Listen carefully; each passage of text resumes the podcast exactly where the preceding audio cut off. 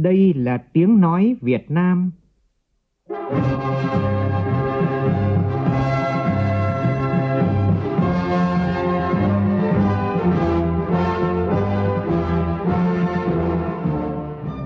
Việt Nam. Tiếng nói Việt Nam phát thanh từ Hà Nội, thủ đô nước Cộng hòa xã hội chủ nghĩa Việt Nam.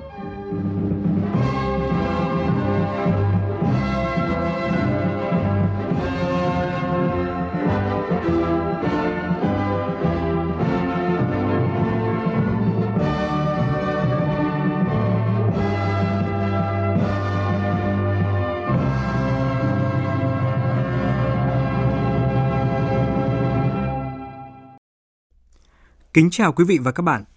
Mời quý vị nghe chương trình Thời sự sáng của Đài Tiếng nói Việt Nam. Hôm nay là thứ Hai, ngày 11 tháng 1, tức ngày 29 tháng 11 năm Canh Tý. Chương trình có những nội dung chính sau đây.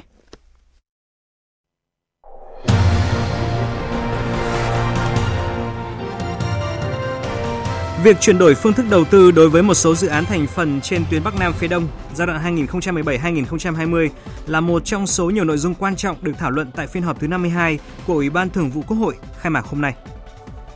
Hôm nay, hầm Hải Vân 2, hầm đường bộ dài nhất Đông Nam Á do người Việt Nam chúng ta làm chủ công nghệ thi công chính thức được khánh thành. Bắt đầu từ hôm nay, trong chương trình Thời sự sáng, Đài Tiếng nói Việt Nam phát sóng các cuộc phỏng vấn bộ trưởng, lãnh đạo một số bộ ban ngành về tình hình thực hiện nhiệm vụ năm 2020 và trong 5 năm qua.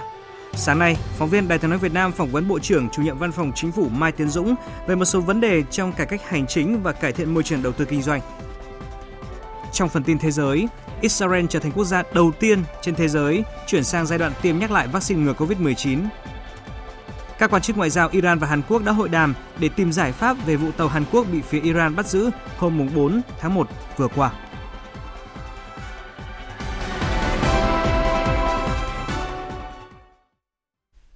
Bây giờ là nội dung chi tiết. Phiên họp thứ 52 của Ủy ban Thường vụ Quốc hội sẽ khai mạc sáng nay tại Nhà Quốc hội thủ đô Hà Nội. Diễn ra trong 2 ngày, phiên họp này, Ủy ban Thường vụ Quốc hội sẽ cho ý kiến vào nhiều nội dung quan trọng, trong đó có công tác bầu cử đại biểu Quốc hội khóa 15 và đại biểu Hội đồng Nhân dân các cấp nhiệm kỳ 2021-2026. Phóng viên Lại Hoa thông tin. Về các báo cáo công tác nhiệm kỳ, Ủy ban Thường vụ Quốc hội cho ý kiến về dự thảo báo cáo công tác nhiệm kỳ 2016-2021 của Chủ tịch nước, Tòa án Nhân dân tối cao, Viện Kiểm sát Nhân dân tối cao, Kiểm toán Nhà nước. Về công tác bầu cử đại biểu Quốc hội khóa 15 và đại biểu Hội đồng Nhân dân các cấp, nhiệm kỳ 2021-2026. Theo đó, tại phiên họp này, Ủy ban Thường vụ Quốc hội tiếp tục cho ý kiến về dự thảo nghị quyết liên tịch, hướng dẫn quy trình hiệp thương, giới thiệu người ứng cử đại biểu Quốc hội khóa 15, đại biểu Hội đồng Nhân dân các cấp, nhiệm kỳ 2021-2026.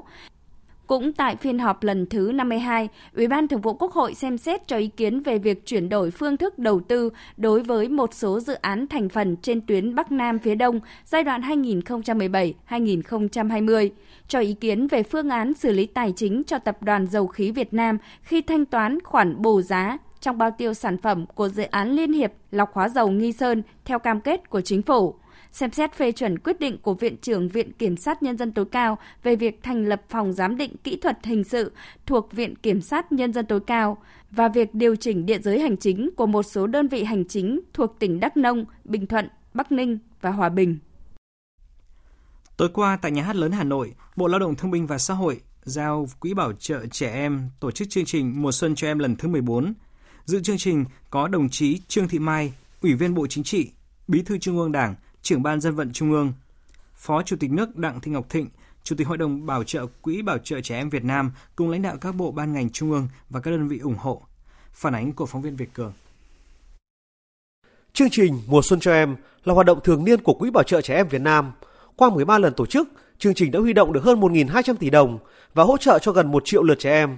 Thông qua các chương trình như cấp học bổng, cung cấp hệ thống nước sạch, hỗ trợ phẫu thuật cho trẻ em mắc bệnh dị tật tim bẩm sinh, dị tật về mắt, dị tật vận động, xây dựng lớp học, nhà nội trú cho trẻ em vùng khó khăn, miền núi, giúp đỡ trẻ mồ côi lang thang cơ nhỡ, cứu trợ kịp thời cho các em vùng thiên tai dịch bệnh. Tại chương trình, em Hoàng Thị Ngọc Linh được Quỹ hỗ trợ phẫu thuật tim bẩm sinh chia sẻ. So với trước đây thì mỗi lần hoạt động mạnh hơn so với bình thường thì em cảm thấy mệt. Còn bây giờ thì sau khi phẫu thuật xong thì cảm thấy nó rất là bình thường, khá là tốt. Mong muốn hiện tại của em là thi được học sinh giỏi, đỗ được cấp 3 và mong muốn của em là được làm bác sĩ.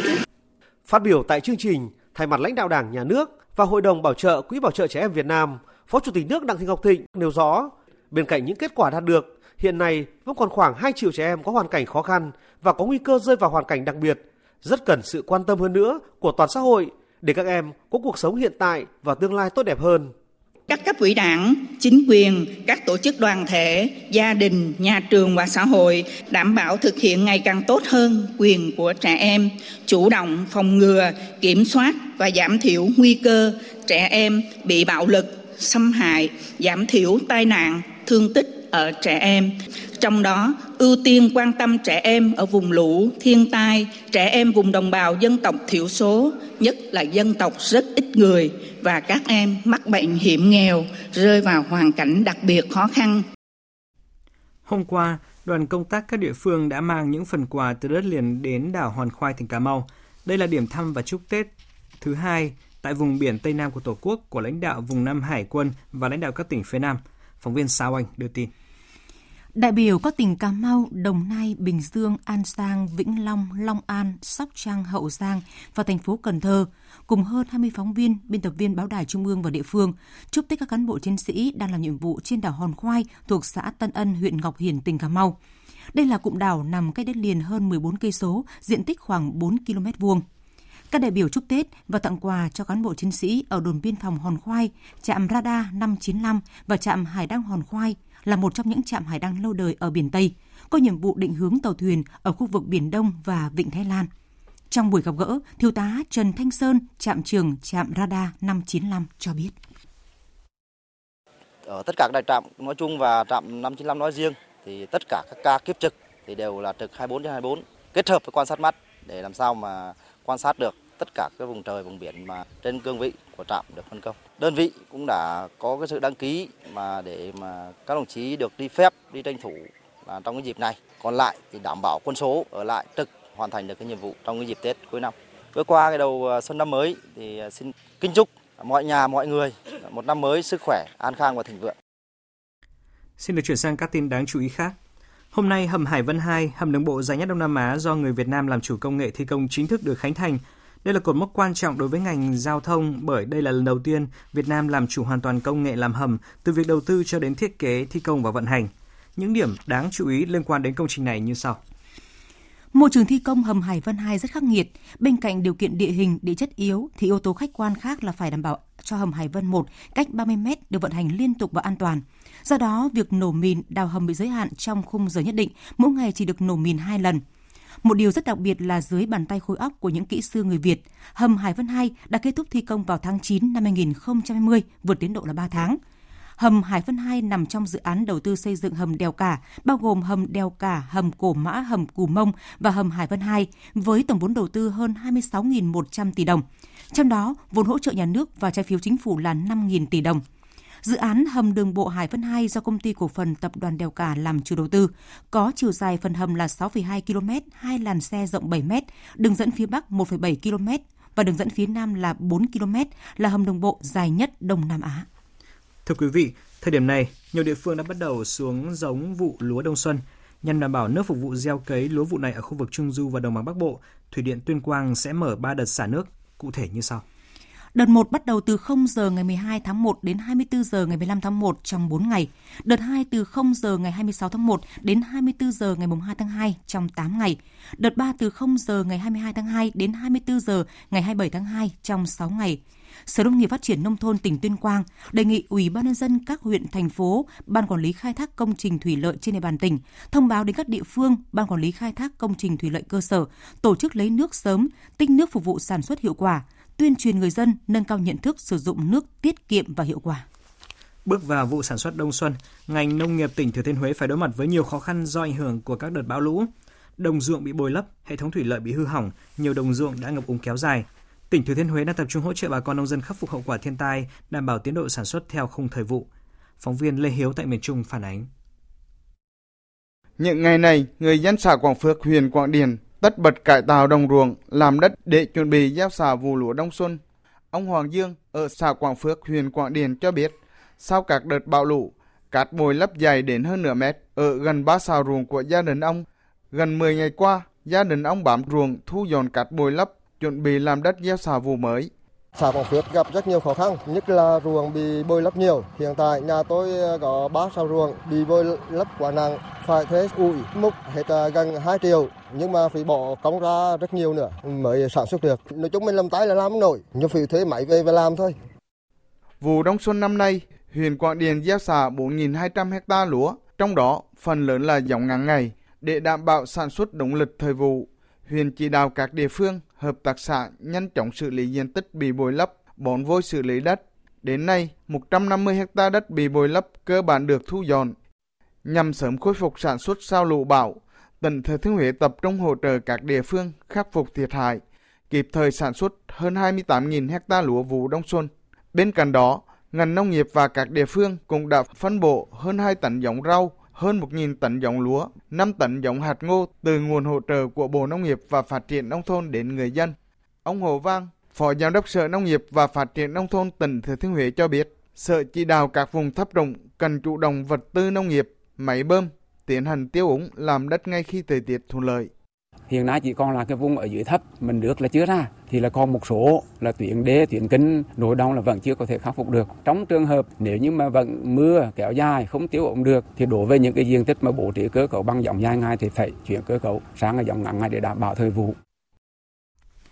Theo Trung tâm Dự báo Khí tượng Thủy văn Quốc gia, do ảnh hưởng của không khí lạnh tăng cường, ở Bắc Bộ và các tỉnh từ Thanh Hóa đến Thừa Thiên Huế trời tiếp tục rét hại với nhiệt độ xuống thấp từ 7 đến 10 độ C, vùng núi từ 4 đến 7 độ C và vùng núi cao có nơi dưới 0 độ C và có khả năng xảy ra băng giá. Riêng các tỉnh từ Hà Tĩnh đến Thừa Thiên Huế, nhiệt độ sẽ là từ 9 đến 12 độ C.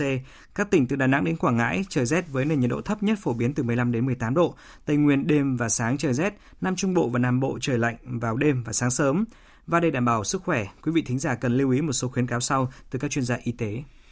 Khi ở trong phòng đi ra ngoài trời nên mặc quần áo ấm, không vội đi ra nơi hút gió, nên khởi động cơ thể trước khi đi ra ngoài trời. Đặc biệt vào buổi sáng khi ngủ dậy nên ăn một chút thức ăn ấm hoặc uống cốc nước ấm trước khi ra ngoài. Vận động luôn tốt cho sức khỏe ở bất cứ mùa nào, không chỉ giúp bạn có cơ thể dẻo dai, vóc dáng như ý mà còn giúp bạn cảm thấy ấm người hơn, bởi vận động sẽ khiến cơ thể sinh nhiệt. Đi bộ là cách vận động tự nhiên nhất, đơn giản nhất trong mùa đông. Mỗi ngày, bạn chỉ cần đi bộ khoảng 20 phút. Với những người làm việc văn phòng, sau mỗi 2 giờ làm việc, nên dành chừng 10 phút để tập các động tác tập thể dục, vận động cơ thể. Thực phẩm chính là nguồn cung cấp năng lượng cần thiết để giữ ấm cơ thể trong mùa đông. Đặc biệt khi trời giá rét, cơ thể mất nhiều năng lượng hơn để chống lạnh. Do vậy, dinh dưỡng trong mùa đông cần nhiều hơn mùa hè. Do đó, muốn giữ ấm cơ thể tốt nhất, bạn nên ăn đủ bữa và nạp đủ dinh dưỡng cần thiết, ăn đầy đủ các nhóm thực phẩm. Thay vì mặc một chiếc áo dày, các bạn hãy mặc nhiều lớp áo mỏng. Đây là phương pháp giữ ấm cực tốt trong mùa đông, bởi khi mặc như vậy, giữa các lớp quần áo sẽ có một lớp khí giúp cách nhiệt và giữ nhiệt tốt. Thưa quý thính giả, khu vực Tây Bắc đang bị ảnh hưởng nặng nhất vì đợt rét đậm rét hại này. Và tại các đỉnh núi cao của Sapa và Y Tý tỉnh Lào Cai hay là đèo Khao Phạ, đỉnh Chống Páo Sang của huyện Mù Cang Chải tỉnh Yên Bái, đỉnh đèo Pha Đin thuộc hai tỉnh Sơn La và Điện Biên, nhiệt độ giảm sâu còn từ 0 đến 1 độ C, xuất hiện băng giá phủ trắng núi đồi. Người dân và chính quyền các địa phương đã chủ động các biện pháp để phòng rét đậm rét hại. Phản ánh của nhóm phóng viên Thanh Thủy và Vũ Lợi, cơ quan thường trú Tây Bắc. Tại đỉnh đèo Pha Đin, chìm trong sương mù và không khí lạnh rét buốt khi nền nhiệt độ giảm sâu, nhiều gia đình cũng đã dừng việc sản xuất nương rẫy để đảm bảo sức khỏe. Đàn trâu bò cũng được nhốt và cho ăn thêm cháo cám. Chị Lương Thị Khoan, người dân xã Tỏa Tình, huyện Tuần Giáo, tỉnh Điện Biên cho biết. Nhà thì hoàn cảnh khó khăn thì bởi vì nó không có máy sưởi ấm ý. Thì thấy củi thì lốt lửa thì nó sưởi ấm. Thế là trâu bò, gia súc, gia cầm của mình thì mình chủ động thế nào? Phải để nhốt vào trong chuồng, phải che, đấy không cứ đi cắt cỏ được thì phải đấy rơm cho ăn này, cắt cây chuối cho ăn nhốt vào trong chuồng. Ông Lê Anh Dũng, Phó Giám đốc Trung tâm Kỹ thuật Nông nghiệp huyện Mộc Châu, tỉnh Sơn La cho biết, Trung tâm đã hướng dẫn người dân làm nhà lưới cho cây trồng, nhất là với các vườn mận, nhằm bảo vệ diện tích cây trồng trước nguy cơ thiệt hại nặng do thời tiết đang có diễn biến bất thường. Với hoa màu thì chúng tôi đang thí điểm áp dụng cái biện pháp sử dụng vải không dệt để che phủ cho những cái cây rau màu có giá trị kinh tế lớn. Còn đối với cây ăn quả thì sử dụng lưới để căng chống băng giá, sương muối, thế rồi là mưa đá để nâng cao khả năng đậu quả cho cây trồng điển hình như là cây mận.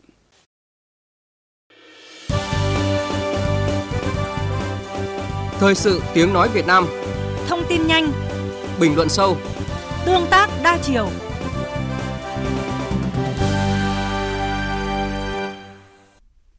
Thưa quý vị, thưa các bạn, ngay từ đầu nhiệm kỳ Chính phủ khóa 2016-2020, Thủ tướng Chính phủ Nguyễn Xuân Phúc đã khẳng định quyết tâm xây dựng chính phủ kiến tạo, liêm chính, hành động, phục vụ nhân dân. 5 năm qua, trên tinh thần kế thừa và đổi mới, Chính phủ đã và đang chủ động xây dựng, hoàn thiện thể chế, tạo nền tảng vững chắc cho phát triển nền kinh tế thị trường định hướng xã hội chủ nghĩa. Đây có thể coi là kim chỉ nam cho các quyết sách và hành động mạnh mẽ của Chính phủ trong cả nhiệm kỳ. Chính phủ luôn lấy người dân và doanh nghiệp làm trung tâm phục vụ, luôn lắng nghe, tiếp thu ý kiến của người dân, doanh nghiệp, áp dụng mạnh mẽ công nghệ thông tin trong cải cách hành chính, từ đó xây dựng một nền hành chính tinh gọn, hiện đại hơn, tạo được dư địa để phát triển kinh tế xã hội. Phóng viên Văn Hiếu đã phỏng vấn Bộ trưởng, Chủ nhiệm Văn phòng Chính phủ Mai Tiến Dũng về nội dung này. Mời quý vị và các bạn cùng nghe. Thưa Bộ trưởng, Chủ nhiệm Văn phòng Chính phủ, thì nhiệm kỳ qua với vai trò là tổ trưởng tổ công tác của Thủ tướng Chính phủ, ông đã đốc thúc các bộ trưởng, trưởng ngành thực hiện là tinh thần chính phủ hành động và đạt được những kết quả nổi bật nào? Trước hết là Thủ tướng rất quan tâm cho vấn đề xây dựng hoàn thiện thể chế. Đây có thể nói là một nhiệm vụ rất trọng tâm. Trước khi thành lập tổ công tác ngày 19 tháng 8 26 thì cái nhiệm vụ nợ động là chiếm 25,2%. Như vậy thì bây giờ là đến thời điểm 31 tháng 12 là còn có 1,7%, thay vì cái việc của Chính phủ khóa 13 bàn giao sang là 38 văn bản hướng dẫn thi hành luật chi tiết có hiệu lực thì bây giờ là chúng ta chỉ còn 6 thôi. Mà 6 cái nghị định này nó có lý do rất là xác đáng, và cái hiệu quả của nó từ cái kinh nghiệm của Chính phủ thì tất cả các bộ trưởng, các chủ tịch ủy ban các tỉnh thành phố hiện nay là đều thành lập một cái tổ công tác giúp cho bộ trưởng, tổ công tác giúp cho chủ tịch thành phố. Như vậy các nhiệm vụ giao cho các sở ngành, các cơ quan của địa phương thì cũng đấy là một cái lan tỏa rất là tốt, và đặc biệt là quan trọng nhất là nó thay đổi được cái tư duy của các cơ quan và các cán bộ thi hành công vụ. Như vậy là luôn luôn mình làm việc và theo dõi thì đều có cái sự giám sát của người dân, của doanh nghiệp và giám sát của các cơ quan chức năng. Như vậy cái quyền lực của nó được rốt trong một cái lồng, trong một quy chế, trong một quy định. Như ông vừa cho biết thì điều quan trọng nhất là thay đổi tư duy của người đứng đầu các cái cơ quan đơn vị thực thi công vụ. Thì điều này có xóa bỏ được tư duy quyền anh, quyền tôi không, thưa ông? Nếu như ở trên này mà có chỗ này chỗ khác đâu đó mà có những việc là gây phiền hà, có những việc là cho rằng mình là siêu bộ, cho rằng mình là quyền anh quyền tôi thì nó đã tạo ra rào cản khó khăn cho các bộ, cho các địa phương và đặc biệt là khó khăn cho doanh nghiệp người dân thì đều được cắt bỏ. Từ tháng 6 2018 là thực hiện là Văn phòng Chính phủ phê duyệt. Như vậy thì thay vì cái việc là văn bản giấy, chính đó là những cái rào cản, chính đó là tạo ra những cái sân chơi riêng, cái quyền đặc quyền đặc lợi. Từ đó thì chúng tôi yêu cầu là phải minh bạch hóa. Và minh bạch hóa cái này thì nó rất có lợi là một gì? Là trước hết anh phải thay đổi về tư duy, thay đổi về cái thái độ trách nhiệm phục vụ. Thứ hai nữa là nó tạo ra một sự minh bạch, tạo ra một cái sân chơi rất là bình đẳng, một cái sự giám sát rất chặt chẽ, tạo ra một cái sự rất trách nhiệm của cán bộ thi hành công vụ. Có thể nói thì trong nhiệm kỳ này Thủ tướng đã chỉ đạo các bộ ngành địa phương quyết liệt triển khai thực hiện nhiều giải pháp và cải thiện môi trường đầu tư kinh doanh. Tuy nhiên thì là để cộng đồng doanh nghiệp và người dân hài lòng, chúng ta còn phải cố gắng rất nhiều. Và ông có cái điều gì trăn trở hay không khi chưa thực hiện được ạ? Chúng ta đã cắt bỏ tất cả những cái rào cản mà liên quan đến gây khó khăn cho doanh nghiệp, người dân gia nhập thị trường. Chúng ta giảm bớt thời gian, chúng ta giảm chi phí chính thức và phi chính thức cho người doanh nghiệp. Vậy thì lúc đó là nó tạo ra một cái sự sân chơi, một cái môi trường đầu tư rất thuận lợi cho thu hút đầu tư doanh nghiệp trong ngoài nước. Như vậy đây là cái điều mà chúng ta có thể nói là trong nhiệm kỳ qua Thủ tướng cũng đã chỉ đạo quyết liệt, thế và Chính phủ cũng có bộ ngành địa phương tham gia quyết liệt. Tuy nhiên đến được cái hài lòng của người dân doanh nghiệp thì chúng ta còn phải cố gắng rất nhiều. Vì cho rằng là đây là cả một hệ thống và cả một quá trình dài. Ví dụ như là hiện nay là Thủ tướng cũng đã bắt đầu chỉ đạo cho vấn đề là anh ban hành một văn bản mới, anh phải hủy một văn cũ. Thế rồi trước đây thay cái việc là một luật rất nhiều nghị định và một nghị định rất nhiều thông tư thì bây giờ chúng ta dần tiến tới là một luật có thể là 2-3 nghị định thôi, và một nghị định có thể một thông tư thôi, và có thể không cần thông tư. Văn phòng Chính phủ sẽ tiếp tục tham mưu cho Thủ tướng vấn đề cải cách. Xin trân trọng cảm ơn ông. Quý thính giả vừa nghe phóng viên Đài Tiếng nói Việt Nam phỏng vấn Bộ trưởng Chủ nhiệm Văn phòng Chính phủ Mai Tiến Dũng về một số vấn đề trong cải cách hành chính và cải thiện môi trường đầu tư kinh doanh.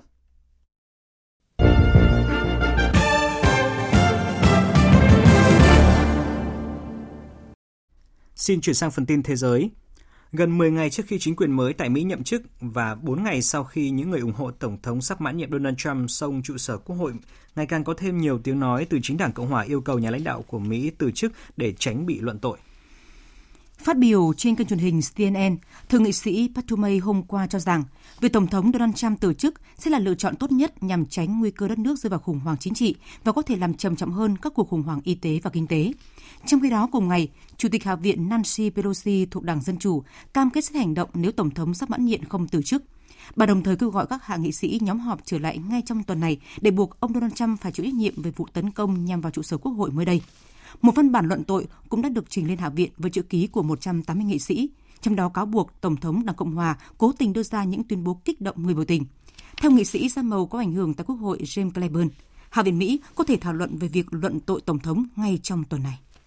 Tối qua tại thủ đô Tehran, Thứ trưởng Ngoại giao Iran phụ trách các vấn đề chính trị Abbas Araghchi và Thứ trưởng Ngoại giao Hàn Quốc Choi Jong-gon đã hội đàm về vụ tàu Hàn Quốc bị phía Iran bắt giữ hôm 4 tháng 1 vừa qua, cũng như là các vấn đề quan tâm chung. Ngọc Thạch, phóng viên Đài Tiếng nói Việt Nam thường trú khu vực Trung Đông đưa tin. Theo báo chí Iran, vấn đề con tàu của Hàn Quốc bị Iran bắt giữ hôm 4 tháng 1 vừa qua là một trọng tâm trong cuộc thảo luận giữa Thứ trưởng Ngoại giao Hàn Quốc Choi Jong-gon với Thứ trưởng Ngoại giao Iran phụ trách các vấn đề chính trị Abbas Araghchi. Trước đó, Thứ trưởng Ngoại giao Hàn Quốc cho biết các thành viên của tàu Hankuk Chemi đều an toàn. Ông Choi Jong-gon hy vọng cả hai bên sẽ nghiêm túc trao đổi về các vấn đề cùng quan tâm, đồng thời mong muốn thảo luận sâu với các quan chức liên quan về vấn đề lãnh sự. Chuyến thăm của Thứ trưởng Ngoại giao Hàn Quốc tới Tehran là cơ hội tốt để lắng nghe rõ ràng các yêu cầu của phía chính phủ Iran, đồng thời khẳng định rõ quan điểm của phía Hàn Quốc. Vào ngày 4 tháng 1 vừa qua, lực lượng hải quân của lực lượng vệ binh cách mạng Hồi giáo Iran đã bắt giữ tàu Hankuk Chemi của Hàn Quốc ở Vịnh Ba Tư vì cho rằng tàu vi phạm môi trường biển. Phía Hàn Quốc đã bác bỏ tuyên bố này. Tàu chở dầu của Hàn Quốc chở 7.200 tấn dầu và 20 thành viên thủy thủ đoàn gồm công dân Hàn Quốc, Việt Nam, Indonesia và Myanmar. Chiếc tàu này đang bị giam giữ ở thành phố Bandar Abbas thuộc tỉnh Hamugan, phía nam của Iran. Chuyển sang các tin liên quan đến tình hình dịch COVID-19 trên thế giới.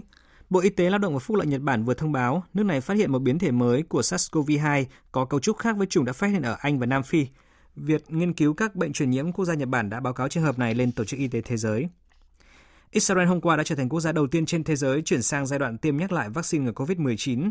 Tới nay, đã có ít nhất 1,5 triệu người Israel được tiêm vaccine của Pfizer và BioNTech để phòng ngừa COVID-19, tương đương với gần 1/6 dân số trong chưa đầy 3 tuần triển khai. Biên tập viên Thu Hoài thông tin.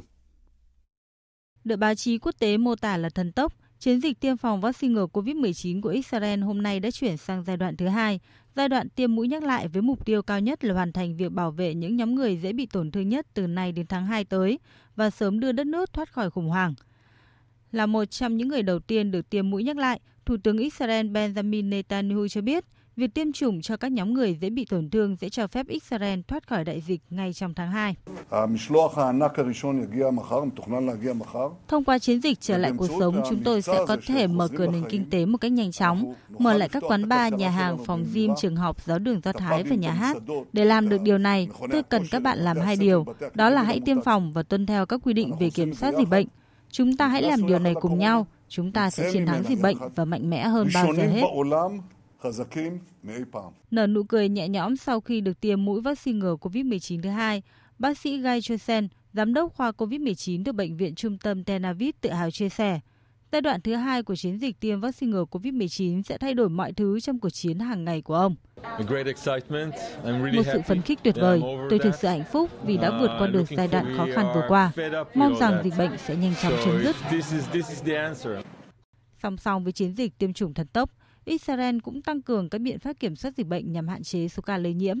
Các quan chức nước này cảnh báo, sự tin tưởng quá mức của người dân vào vaccine có thể dẫn đến sự lòng lẻo trong các biện pháp phòng ngừa khác và làm bùng phát các bệnh lây nhiễm qua đường hô hấp. Tiếp ngay sau đây, chúng tôi xin chuyển đến quý vị một số thông tin thể thao đáng chú ý.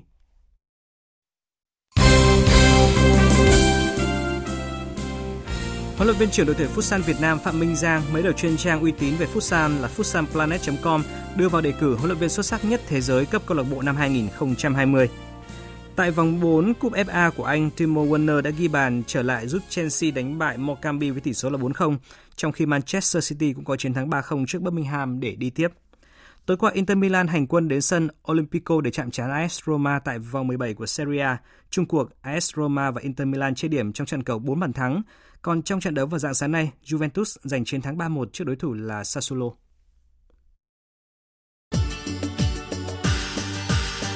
Dự báo thời tiết.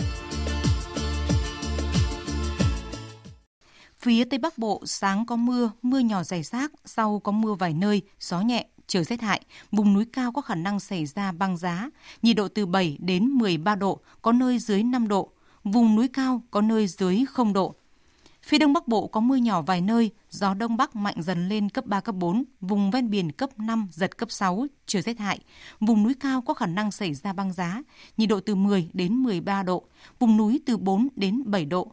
Vùng núi cao có nơi dưới 0 độ. Các tỉnh từ Thanh Hóa đến Thừa Thiên Huế, phía Bắc có mưa vài nơi, phía Nam có mưa, mưa rào, gió Bắc đến Tây Bắc mạnh dần lên cấp 3, cấp 4. Vùng ven biển cấp 5, giật cấp 6, trời rét hại, nhiệt độ từ 8 đến 14 độ, phía Nam có nơi trên 14 độ.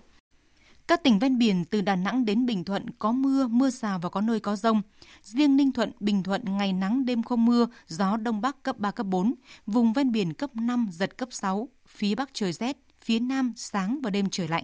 Nhiệt độ từ 15 đến 23 độ, phía Nam từ 24 đến 27 độ và có nơi trên 27 độ. Tây Nguyên có mây, có mưa rào vài nơi, gió Đông Bắc cấp 2, cấp 3, sáng và đêm trời rét, nhiệt độ từ 14 đến 24 độ, có nơi trên 24 độ.